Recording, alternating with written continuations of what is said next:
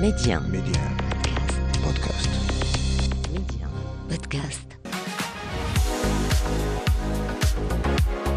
Principalement pour une raison, euh, on va dire émotionnellement, il me manquait, ma famille me manquait, et en plus, euh, je me suis marié au Maroc. Donc c'était, je suis pas, en fait, j'ai- tout quitté, euh, toute ma vie là-bas, j'ai quitté pour revenir ici et regarder qu'est-ce qu'il y a à faire. Donc je n'étais pas arrivé avec un billet, et je n'avais même pas la volonté particulière d'être entrepreneur. Je pense que, bon, je vais pas dire que tout est possible parce que c'est- ça n'a pas de sens, mais euh, énormément de choses sont possibles. Aujourd'hui, on a accès à toute l'information à bout de doigt. Et même grâce à l'intelligence artificielle, aujourd'hui, on peut non seulement avoir accès et la synthétiser, et, elle peut nous orienter dans nos choix. Il faut, il faut partir sur son potentiel. Euh, il existe toujours un potentiel, il faut juste prendre conscience et ne pas avoir peur de ne pas avoir peur d'échouer, parce que même si on échoue, on apprend tellement. Exactement. Euh, rien que dans, dans la, petite- la très petite vie de, de Zodor, qui a aujourd'hui deux ans, on avait une idée au début, aujourd'hui c'est une toute autre idée. Derrière chaque choix de carrière se cache une personne avec une vision et derrière cette personne se cache une histoire. On vous la raconte. Mehdi 1. Karima, Job Story.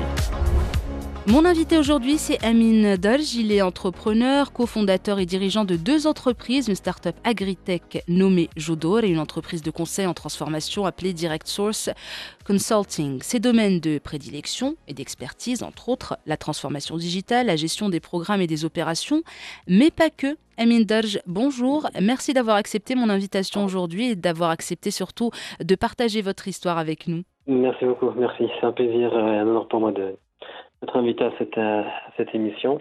Ah, Tout le plaisir est pour moi. Tout le plaisir est pour moi, Amine.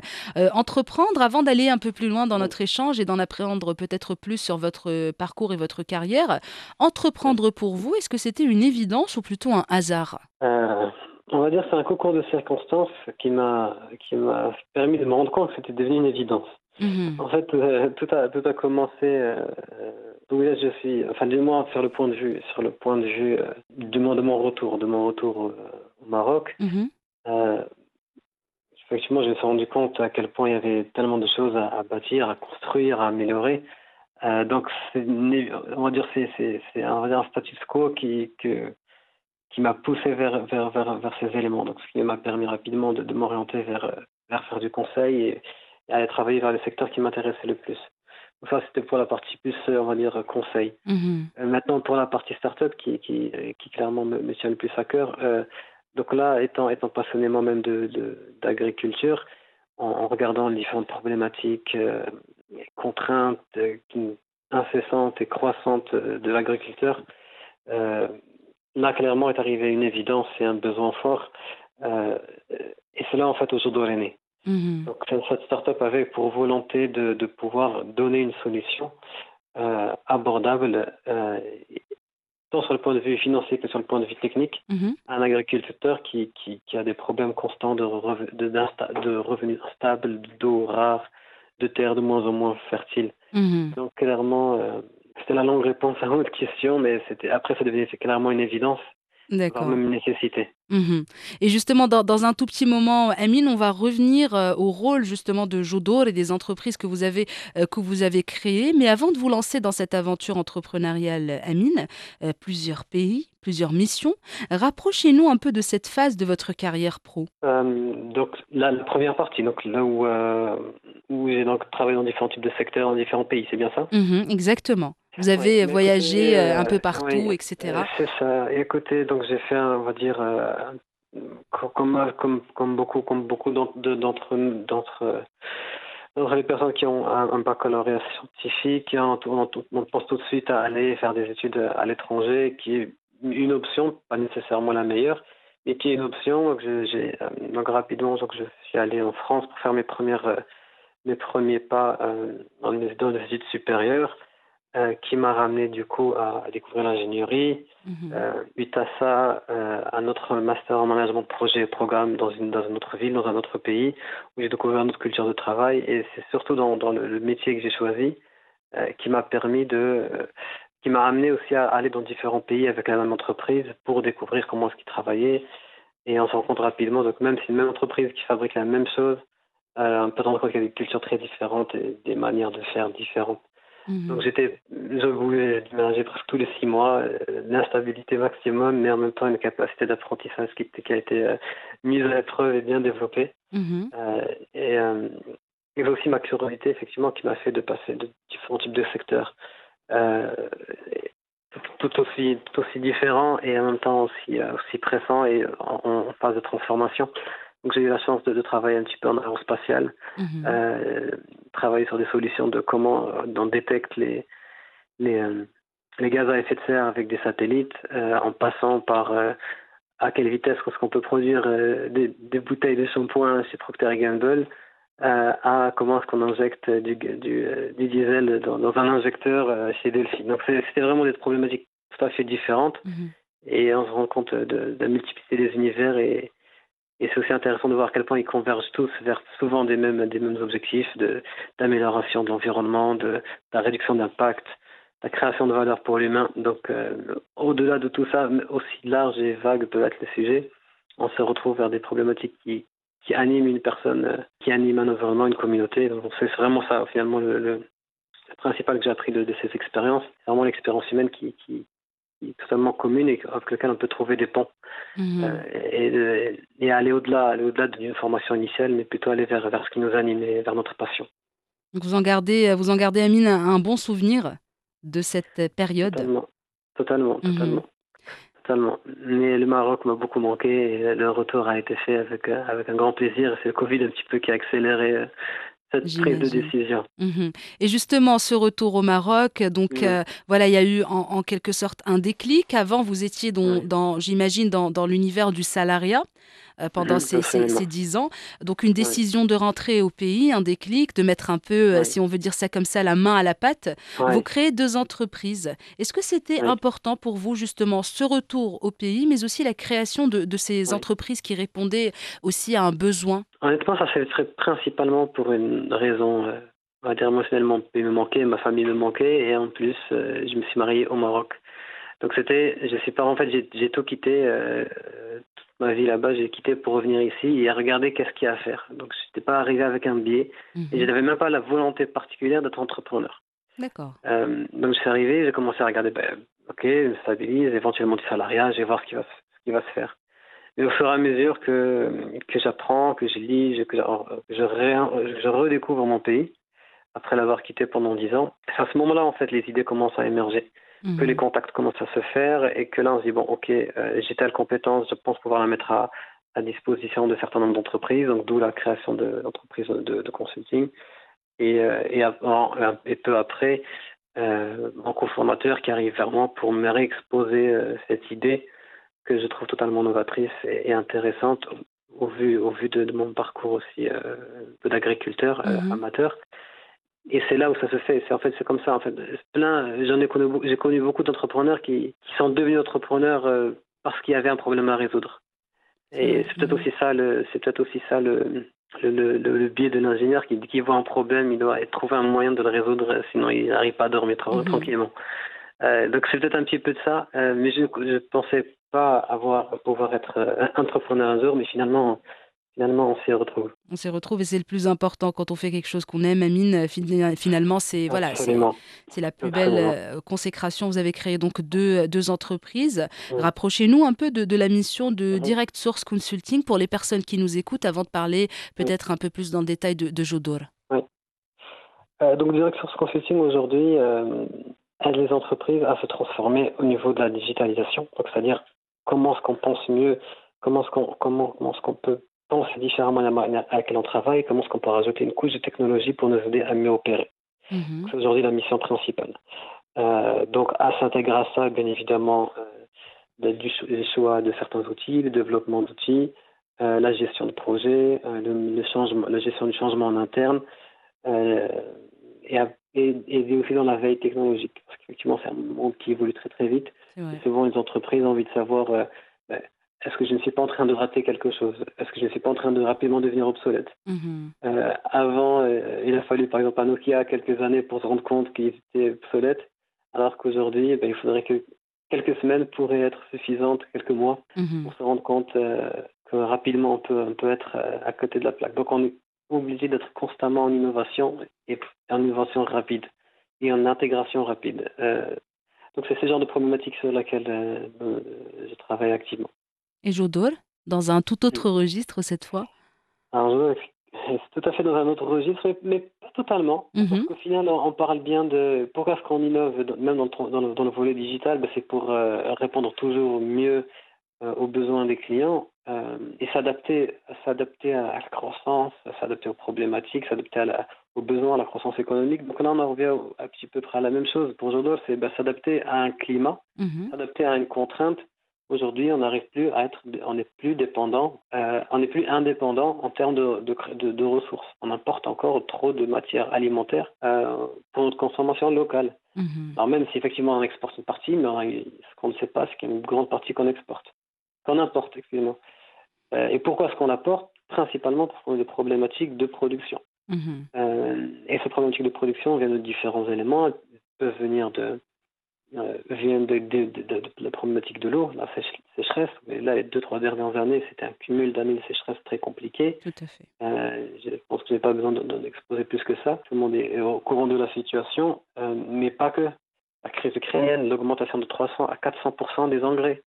Et les Mhm. engrais, euh, sans engrais, sans eau, il n'y a, rien qui pousse. Bien sûr. Et même Mhm. si ça pousse, et sans les engrais, ça pousse pas beaucoup. Donc du coup, on arrive à, à, à, au- à- à que l'ensemble des modèles économiques des fermiers ne tiennent plus. Ils avaient une, une structure de coût qui était bien définie, calculée, avec un prix fixe Mhm. de- qui permettent une rentabilité Y et des revenus et qui leur permis de faire vivre la famille. Aujourd'hui, tout a été euh, remis en question. Aujourd'hui, ça veut dire que les petits agriculteurs aujourd'hui ne peuvent plus survivre, ne peuvent plus acheter d'engrais, donc faible production, donc rentabilité trop basse. Euh, et donc du coup, et en plus, vu l'augmentation, euh, la pression sur les prix et l'augmentation du gasoil, ils n'arrivent plus à vendre. Donc ils se retrouvent rapidement à se dire, euh, je, peux, je peux plus travailler. Ça sert à rien que j'aille planter. Ça sert plus à rien. Il baisse les bras. Il est rare, il est rare qui arrive encore à planter, euh, qui arrive encore à planter avec la sécheresse et les problématiques. Euh, ils ils- tant je connais tant, tant de fermiers, ils ont une récolte, difficilement, ils n'arrivent pas à l'emmener au marché parce que ça coûte trop cher. C'est catastrophique et aujourd'hui, nous, en tant que consommateurs, ben, pour aller, le panier de, de légumes euh, ou de viande s'est multiplié par, euh, a augmenté de 50%, on se demande pourquoi. Voilà, voilà les raisons. Mm. Voilà les raisons. Donc c'est pour ça un petit peu que Jodor euh, a, a, a, a, vu, a vu le jour. Euh, donc c'est, on va dire, une équipe aujourd'hui qui a d'agronomes, d'ingénieurs industriels et de financiers qui se sont retrouvés autour de cette, de cette passion. Mhm. On dit il y a des choses à faire, il y a des compétences, il y a des, des techniques qui permettraient de créer de la résilience climatique. Mhm. Euh, et, et cette solution, pour nous, c'est l'agriculture sous environnement contrôlé. Plus concrètement, euh, c'est des techniques qu'on appelle hydroponie. Hydroponie, ça veut dire euh, hydro, donc eau. Ponie, c'est travail. Donc en fait, c'est le travail par l'eau. Donc ça veut dire faire pousser une plante sans terre. Aussi bizarre que ça puisse paraître, la, plante ne consomme pas la terre. Mhm. elle consomme les minéraux et l'eau et 5% de matière organique. Donc ça veut dire que dans une solution nutritive qui est aqueuse, si on y a les, si on a les bons nutriments, on peut contrôler son goût, Mhm. sa qualité, sa taille et sa santé. Donc c'est ça aujourd'hui qu'on fait, c'est que on donne un environnement contrôlé à une plante et on lui donne exactement le- le- le- les éléments dont elle a besoin pour bien grandir. Et tout ça dans une serre, dans une, sous une serre qui permet d'être résilient au climat. C'est-à-dire qu'il pleuve, qu'il vente, qu'il fasse chaud ou froid, Mhm. on arrive à donner toujours à la plante le meilleur environnement pour grandir. Et donc du coup, on crée de la résilience. D'accord.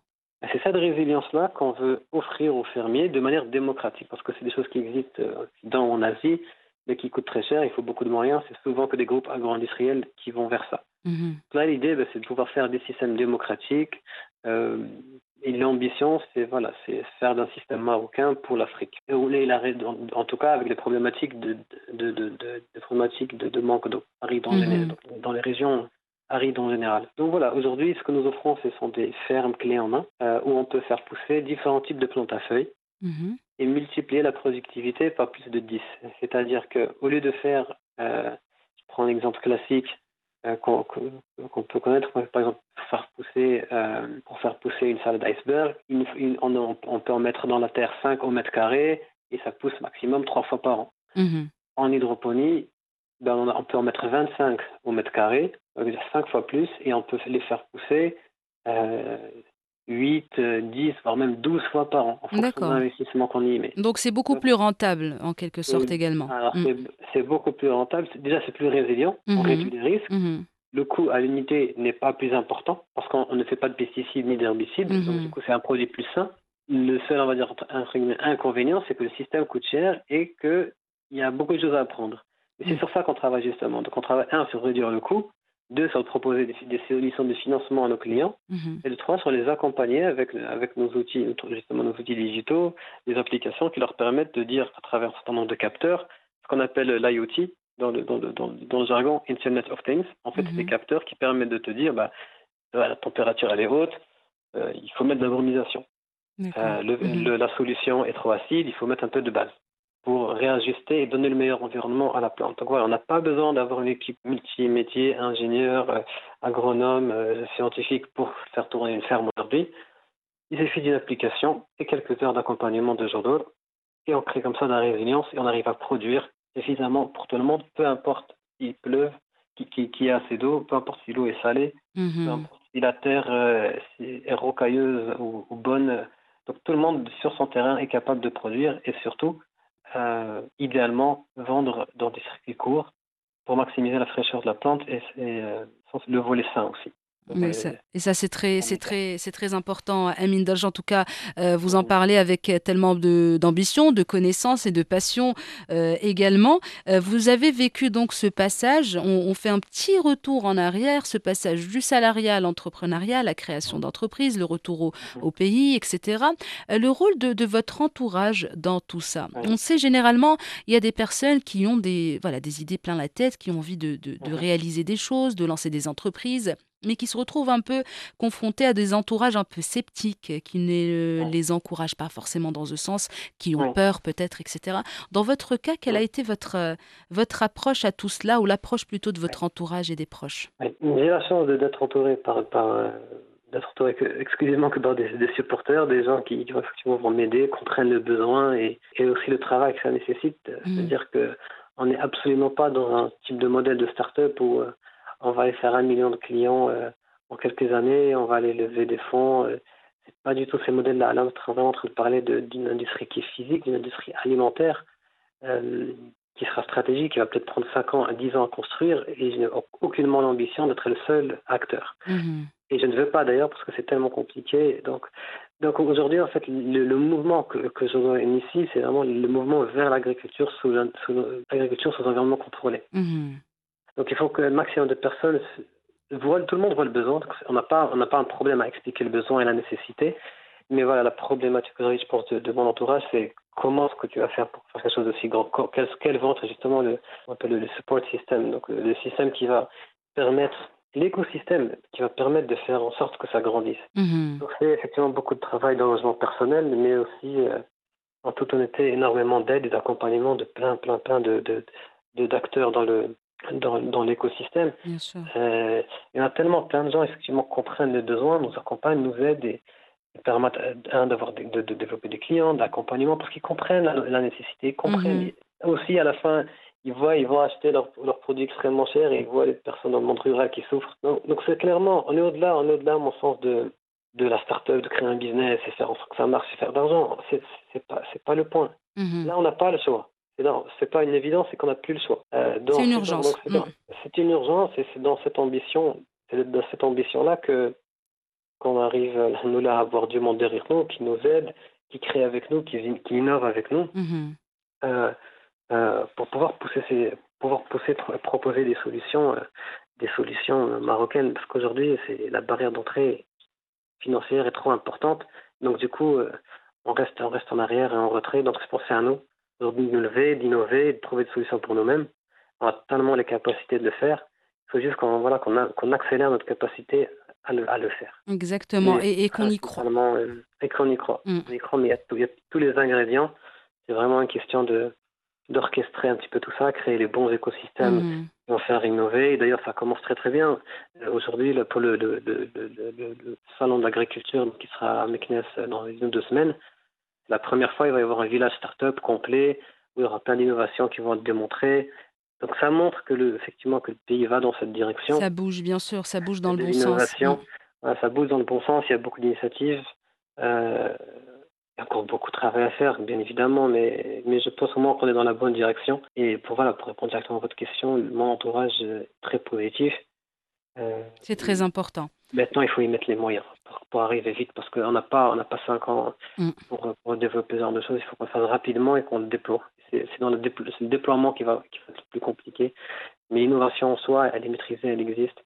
Euh, il faut, voilà, faut en entendre parler, il faut que les gens se joignent à nous, il faut que chacun innove de son côté, mm-hmm. pour pas que, euh, parce que voilà, aujourd'hui, on, on, trouve à des problématiques où, quand on crée une nouvelle industrie, on pense que c'est juste un produit à faire, mais en fait, non, il y a, tout, il y a des composants, il y a des compétences. Bien sûr, c'est tout un parcours, c'est un parcours du combattant. Donc tout, mm. est, tout est lent, tout est compliqué, chaque petite chose. Euh, donc c'est pour ça que créer une industrie, ça, ça se fait avec énormément d'acteurs. Et c'est ça aujourd'hui l'ambition euh, donc c'est vraiment un mouvement au-delà d'être une start-up. Euh, euh, c'est tout à votre honneur, Amin Dolj. Avant de clore notre échange, peut-être un petit message pour les personnes qui nous écoutent, alors qui ont, euh, qui ont envie de, de voilà, de, de, changer de métier, qui ont un petit peu peur, qui sont coincés dans des carrières qu'ils n'aiment pas, qui ont envie de lancer leur entreprise, bref, qui sont un petit peu perdus, paumés. Qu'est-ce que vous pouvez leur dire à ces personnes? Question de les motiver un petit peu pour la route. Euh, je pense que, bon, je ne vais pas dire que tout est possible parce que ça n'a pas de sens, mais euh, énormément de choses sont possibles. Aujourd'hui, on a accès à toute l'information à bout de doigt. Et même grâce à l'intelligence artificielle, pour aujourd'hui, on peut non seulement avoir accès et la synthétiser, et, et elle peut nous orienter dans nos choix. Mm-hmm. Donc je pense aujourd'hui, ce qu'il faut, la principale qualité qui va nous rester, euh, que les machines ne prendront pas, c'est notre envie, notre passion, et notre notre, et notre, notre curiosité. Mhm. Euh, à partir de ça, il n'y a vraiment pas de limite. Euh, je, connais, je connais énormément de personnes qui, avec zéro moyen, ont monté des choses euh, impressionnantes parce qu'ils ont eu la bonne idée et ils ont réussi à bien expliquer l'idée à quelqu'un qui avait de l'argent. Mhm. Ou bien l'inverse, quelqu'un qui avait effectivement de l'argent mais pas d'ambition, mais qui a trouvé les, les, les, bonnes idées qui ont permis d'aller travailler sur quelque chose qui allait le passionner et où il sera plus développé. Donc, il faut, il faut partir sur son potentiel. Euh, il existe toujours un potentiel. Il faut juste prendre, prendre conscience et ne pas avoir peur de ne pas avoir peur d'échouer, parce que même si on échoue, on apprend tellement. Exactement. Euh, dans, dans la, très petite vie de, de Zodor, qui a aujourd'hui deux ans, on avait une idée au début, aujourd'hui c'est une toute autre idée. On, a échoué dans plein de dans plein d'idées, mais il y en a d'autres qui ont réussi. Et c'est comme ça qu'on s'approche du vrai besoin. Exactement. On peut partir avec une idée si on veut innover, si on veut vraiment aller vers, ce qui nous plaît, euh, déjà, c'est sûr qu'il existe quelque chose. Si on n'est pas, à mon sens, à l'aise dans ce qu'on fait, c'est qu'on n'a pas encore trouvé la bonne chose. Et on a tous une place dans ce monde, et on a tous un potentiel. Mhm. Je pense qu'il faut le chercher et jamais et, toujours l'améliorer et ça et qui va en plus de toute façon évoluer. Il ne sera jamais le même. Exactement. Euh, donc toujours être en quête de soi euh, et, et, et à l'écoute de ce qui se passe autour de nous pour voir comment est-ce qu'on peut aider. Eh ben, c'est sur ce beau conseil, Amine Dodge, que je referme notre échange. Merci beaucoup d'avoir partagé votre histoire et votre expérience avec nous. C'était un plaisir et je vous souhaite bon courage pour la suite. Merci beaucoup, c'était un grand plaisir. Merci. Ciao, ciao. Au revoir. Au revoir. Merci d'avoir partagé vos histoires avec nous en toute intimité, des histoires qui marqueront certains et impacteront plusieurs. Job Story, c'est à retrouver en avant-première sur Média Podcast, un petit abonnement pour la route pour ne plus rien manquer. Restez ouverts et surtout, restez curieux.